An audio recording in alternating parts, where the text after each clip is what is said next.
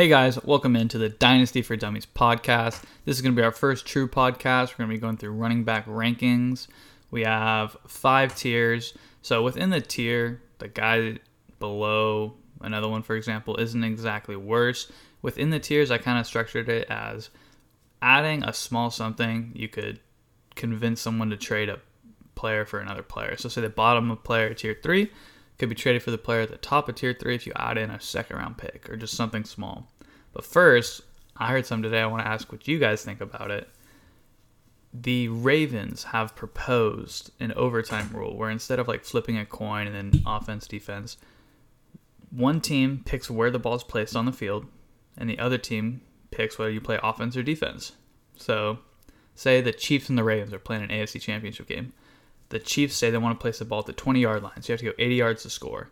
The Ravens can say whether they want to play offense or defense, and if they choose defense and stop the Chiefs, then the Ravens win the game. There's no other possession, that's it. A stop's a win, they score a touchdown, you lose. Personally, I think this would be super cool. Um, it just takes, A, it takes the field goal kicking out of it, which I get that out of here. But overall, I think that'd be a fun way to do it. But let's hop into this. You can find me on Twitter, Dynasty Dante. Send me any listener questions, anything you got, uh, any questions, any comments, anything, review, whatever you guys want to do. Also, leave reviews for us on Spotify and Apple. Uh, thank you guys. Let's go. So, tier one by himself, Christian McCaffrey. And also talk a little bit about each player, talk about their age, a couple things. So, Christian McCaffrey, age 24, obviously stud. Like, no one's going to argue this. He is by himself. Um, I know a lot of people have had Jonathan Taylor in there with him or Saquon. And I just feel like Jonathan Taylor's done it for one year. He doesn't really have that pass catching. Philip Rivers is gone. So we'll see what they do with the pass catching because Nyheim Hines is a really good pass catching back. Jonathan Taylor proved he was good until the playoff game where he had two bad drops. But we'll see what they do with that. So tier one, McCaffrey by himself. 24 had been really hurt one year. That's it last year, and it was all like it was fluke injuries. It wasn't like he had one hamstring and kept hampering him. He had the the collarbone later in the year that it was just so fluky. All his injuries were so fluky, so I don't hold that really against it. Tier two, Saquon. I do hold injuries against him two years in a row. Missed the majority of the season. Now, yes, two years ago when he came back, he did help people in a lot of fantasy championships, but missed pretty much all this year with one injury. But last year, he had two injuries. He had like the ankle and then something else where he missed time. 24 also not on a contract or McCaffrey has his long contract. Really bad team. I mean, like Daniel Jones is just not good in my opinion. So way less scoring opportunities. Teddy Bridgewater may not be the greatest quarterback, but he's going to get that team like they're going to score a decent amount. And McCaffrey gets all the touches there too. Saquon also gets all the touches, but he's just not on as good of a team. Um, so yeah, Saquon tier two, and then the other guy in tier two is Jonathan Taylor. So these top three guys, like no one's really going to argue at their top three. Maybe some will have like Cook or Kamara up in there, but I just I don't see that. I have them in the next tier. So Jonathan Taylor, everyone saw the breakout last year. He's a stud. Great offensive line. They're losing Castonzo, but I'm not too worried about it. They're going to be able to plug in left tackle. They have a ton of cap room. They were talking about moving uh, Nelson out there, but I would wish they not did that. I hope they don't do that because then you're making two positions weaker. Because what if he's not as good at a tackle as he's a guard? Then you have a weaker tackle than you did and a weaker guard than you did. Just leave him at guard, figure out, figure out the left tackle, and you're good. So what I said earlier about the pass catching still applies. But overall, Jonathan Taylor, a lot of people had him in tier one. I had him in tier one until I talked to some other people and just got some more uh, other opinions on the fact. Uh, I love Jonathan Taylor. You convince me as a tier one guy, you convince me as tier two, and any lower than that, you're crazy. So tier three, this is where the tiers get really big. I have I think ten players in this tier. So remember, none of this isn't in order. Don't kill me because your guys at the bottom of tier three where you should be at the top. Um, these aren't in order. I cut and paste these guys to different orders throughout different weeks all the time. Uh, so oh, so I didn't say eight. Saquon's 24, Jonathan Taylor 22. So they're both young. That's not an issue. Um, tier three. So here's where I have like a bunch of the rest of the rookies. Cam Akers, 21. Cam Akers is going to be a stud. I love Cam Akers. My only problem with Cam Akers is the injuries last year. He just could not stay healthy. But a lot of rookies struggle staying healthy the first year. No training camp either. So I'm not going to blame any of the rookies for a slow start because pretty much all of them had slow starts. The only one who didn't is Clyde, and that was a completely different situation. So Cam Akers, stud, you have no reason to be concerned about him. I would easily give up a mid first this year plus something to get him. Um, do whatever. Like if you need a running back, Cam Akers. I don't think he's going to be as expensive as J.K. Dobbins or Swift or obviously Jonathan Taylor. So just send out some feelers. If you can pull him in though, like I like him a lot.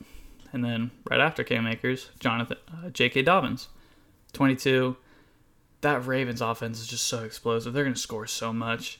My only like he does have concerns. He's going to be sharing the backfield presumably with Gus Edwards. I don't think he's been signed back yet, but they love him there. I think they're going to bring him back. And then Lamar just takes so many red zone touches. But the thing with Lamar taking the red zone touches is that team runs the ball so much more than everybody else that his percentage of red zone touches is still going to be really good. His efficiency last year was insane. If you look at some of his numbers, like his yards per touch, I'm pretty sure he was at the top of the league for yards per carry last year. And that's what's going to happen when you're on the Lamar Jackson offense. It made Mark Ingram, who Mark Ingram was a good running back, it made him look elite two years ago, if you guys remember that. And J.K. Dobbins is an elite talent. He was my RB1 coming out, um, just pre draft based on talent. I know a lot of people had Swift of him, but I had Dobbins one. So he's, I mean, he's going to be a stud. I just hope that they give him the workload they started to last year. So he's good to go. And then right after him, Swift, 22. Now, Swift's an interesting one because he's super talented. He was my RB2 coming out. But that offense has a lot of question marks. Now, they signed Tyrell Williams, who got released from the Raiders. They have Quintez Cephus, and if all indications are they're going to franchise tag Kenny Golladay. So they'll have some weapons on the outside. And Jared Goff, although he's not like a world beating quarterback, he has no issue distributing the ball to his running back. Now, was that Sean McVay? Was that Jared Goff? I lean more that was Sean McVay and Jared Goff was just doing what he was told. So we'll see, but I think that offense will at least be functional. So I think Swift will have the red zone touches. I don't see them bringing Adrian Peterson back. Matt Patricia's out of there with this whole running back by committee scheme. So I think Swift will be in line for a majority of the touches. He's great out of the backfield. He didn't have the greatest efficiency, but his O line isn't great. The only concern is that's not getting any better either. So I like Swift. Um, I would have Dobbins and Akers above him though. So I still like him. Young guy, bad offense is the only issue with him. So next, now we're gonna get some of the vets. Derrick Henry, 26. I mean, what do you really need me to say? My only gripe with him is Arthur Smith leaving. Arthur Smith's a really, really good play caller, play designer. So we'll see how much that affects him and AJ Brown and that whole offense. That offense is still going to run through Derrick Henry. Derrick Henry, he's 26, so he's one of the older guys on this list for sure. Definitely one of the older ones this high. But you know, you know what you have with Derrick Henry. If you're going to ride with Derrick Henry till there's no use on your roster, great. Otherwise, now could be a decent time to move him. Just because he's 28, he didn't he did not have the workload early in his career though, so that does save him a little bit versus some of the guys like Zeke who came in and just took all the workload altogether. But I am not buying Derrick Henry right now. That price is crazy high. I would be more proponent of selling him, as would I the next guy, Alvin Kamara. So 25, he was a stud last year. He won so many people leagues. Problem with Alvin Kamara no, Drew Brees, presumably. If Taysom Hill's the quarterback, you guys saw what happened to Kamara last year when Taysom Hill was the quarterback. His numbers just fell off a cliff.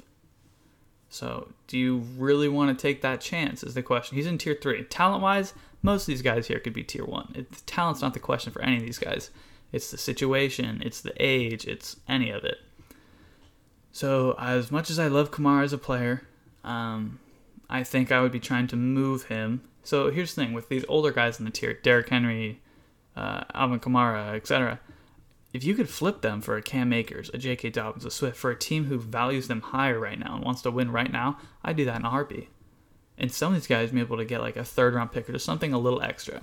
And now I'm not the like highest proponent of third round picks, but you can use those to make trades with other people. That's what I do. In trades where it's a little, I'll like take third round picks from other people and then flip them into others. So like if I trade someone, they give me a third round pick, I can use my two third round picks and I trade for someone else. So that's how I value it. But Kamara, he's great, but he just doesn't have the he doesn't have the workload there. He doesn't have Drew Brees anymore, which is a big thing. and they're gonna have to cut a lot of people. So that offensive line may be a lot worse. Next guy, Dalvin Cook. So as you can see, I kind of had these three all bunched together. Uh, Dalvin Cook, he just can't stay healthy. He was a monster last year, but he misses two, three games every year, which isn't the biggest deal in fantasy. But he's 25. He's getting up there in age. You don't love where he's just where he's going. Um, when you look at the guys on this list, there's not many guys over 25 that are good, and the ones that are, like Derrick Henry, like he's a monster. Dalvin Cook's not Derrick Henry. Dalvin Cook's had multiple injuries. His first year, he actually missed all but four games. So he's a stud, but uh, if you could move him for one of these young guys, I would. Next guy on the list, who I'm insanely high on, Antonio Gibson. So he's 22, running back Washington, obviously the football team. Um, he his efficiency numbers are through the roof. When you look at like his red zone opportunities, I saw he had like 20 red zone opportunities and scored on seven of them, whereas Cam Akers had like 20 and scored on one. And it's just the design of their offense was through the running back last year, whether it was out of the backfield with McKissic. That's the only problem, is that McKissic's still there. Presumably he's going to be taking up all the uh, third down work, but what people don't realize is Gibson ran with the receivers at the combine. Gibson's no slouch out of the backfield. That guy is a stud. It's just whether they're going to throw the ball to him, how they're going to run that offense this year is the question. But I went out and I bought him for the 104 this year in a one quarterback league. So I traded the 104, which at the 104 you're looking at people. You're assuming Harris is going to be gone, um, ETN's probably gone, Chase is probably gone. I mean, any of those guys could fall depending on landing spots. If you're looking at like a Javonte Williams, you're trading straight up, uh, Kyle Pitts, and any of the other receivers. So I will take that trade. I will gladly trade my mid, high mid first round picks for a bona fide stud. If I can do that, I'll do it 10 out of 10 times because you don't know where these draft picks are going to end up. Clyde Edwards Helaire was the 101 last year, and you haven't even heard his name yet on this list, right? So, people tend to overvalue draft picks at some point, where draft picks have a lot of value. But you need to realize that these young players who are studs already have more value. Next guy on the list, Nick Chubb. I love Nick Chubb. Great player. Coming out, I loved him. He's he's 25, so he's on the older side, but he just he's gonna share the workload with Kareem Hunt. So here's what happens. First three quarters of that game, they're running Chubb. Chubb's on his way to a 45 point night. He's got 28 at the end of the third. He needs a couple more to get over all your bonuses. And then you don't see him. Kareem Hunt's got the whole fourth quarter. They keep him fresh. They run the whole fourth quarter. Kareem Hunt signed an extension last year, so he's going to be there for a while. Nick Chubb doesn't get most of the pass catching work. That's Kareem Hunt. So Kareem Hunt's getting the pass catching work in the fourth quarter, and they'll put him in for weird goal line situations too, because they like him better in pass protection. So again, if I could trade Nick Chubb for any of these young guys, I would do it in a heartbeat. Now the next guy, Joe Mixon. That offense I think is going to be explosive. I think that offense is going to be good. And I think he's going to get a majority of the carries. I feel like the old mustache man, Giovani Bernard, uh, proved last year while Mixon was out that he is not that kind of guy. He's a five touch a game kind of guy. So Joe Mixon, he has had, he missed what, eight games last year he missed eight or nine games last year. Um, he could have came back, but they were just kind of like Joe Burrow's out. We're not winning. Let's just get everyone fresh back next year. But the year before, he missed three, four games. He the dude's just always banged up. I don't know what it is. It's he's just always hurt. It's like him and Cook. They just always hurt, get hurt every single year, and you know it's gonna happen. They're gonna miss three, four games. You don't know when, but it's gonna happen.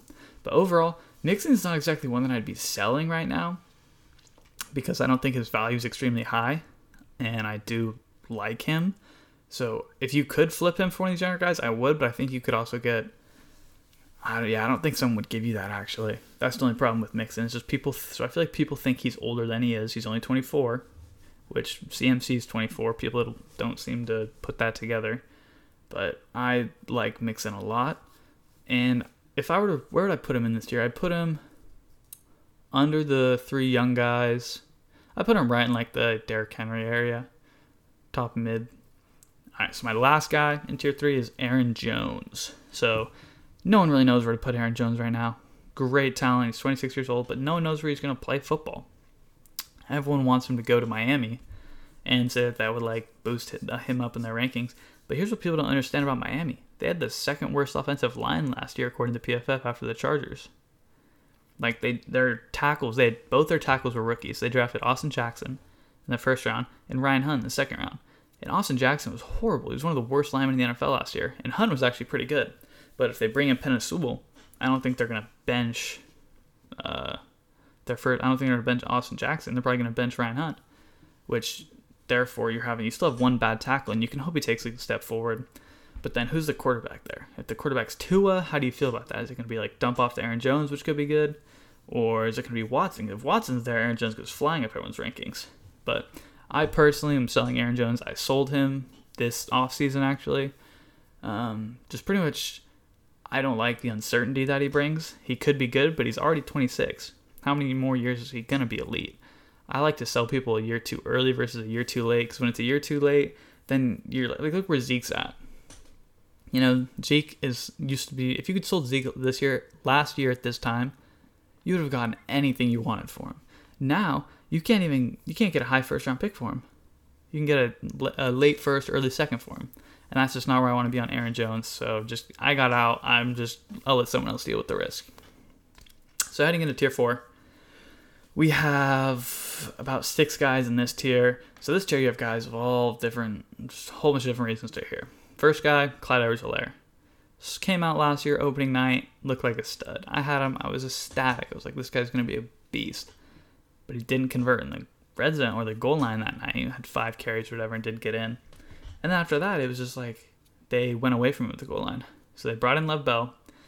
But I'm not too concerned. I could, if you told me next year at this time Clyde Edwards-Helaire was a tier two guy, I would not be surprised. Just because he didn't have the offseason. They didn't trust him in pass protection. That was the big thing. But you do have Damien Williams coming back. And with Damien Williams coming back, that's going to take away some of that pass protection work, some of that red zone work, because they trust him. Andy Reid's teams, like, they're trying to win Super Bowls right now. They didn't have time to develop their rookie running back.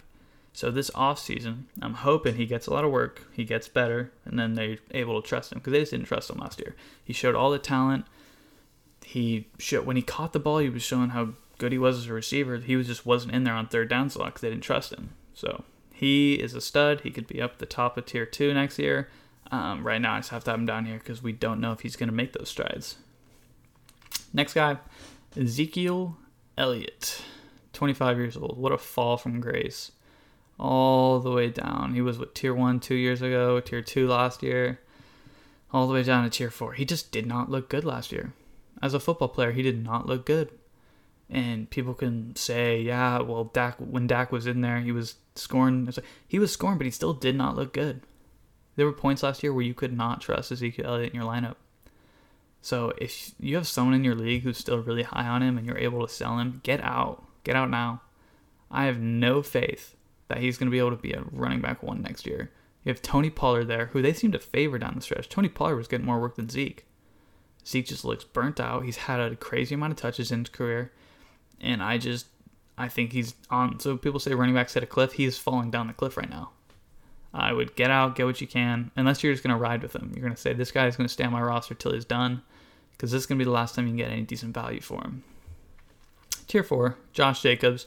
Now I've debated having Josh Jacobs in this tier versus tier three, because he's only 23. He just cannot stay healthy at all. He he plays through injuries like crazy. Don't get me wrong, the kid's super tough, but he cannot stay healthy. And that offense just does not want to throw him the ball. I don't know why. They just like Devin Booker. They're, they like bringing in these other guys who take away touches from Jacobs. And it doesn't make any sense to me. That offense scores points. He gets red zone touches.